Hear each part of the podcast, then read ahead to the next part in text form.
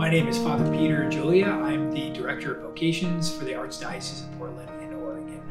When I moved to Portland, when I first came out here, and I was having this kind of awakening in my faith and in a real discernment period, um, I, I really didn't, and a lot of other guys I know have experienced this too.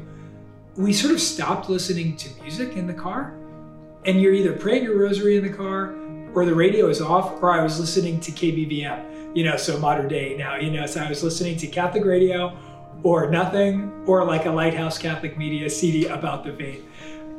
You, you need that silence or you need the faith and you sort of don't need the noise of other things like music or whatever. And I play the guitar and I was really into music. And so it was weird that I had no desire for it. So those are all those transformations are, are starting to happen in my life at that point. God bless people who have apostolates like that. You know, people like Mater Dei radio, like radio stations, and all the people who put their energy into media to spread the gospel, because that was hugely important for me. I was a benefit, you know, benefactor of those very things.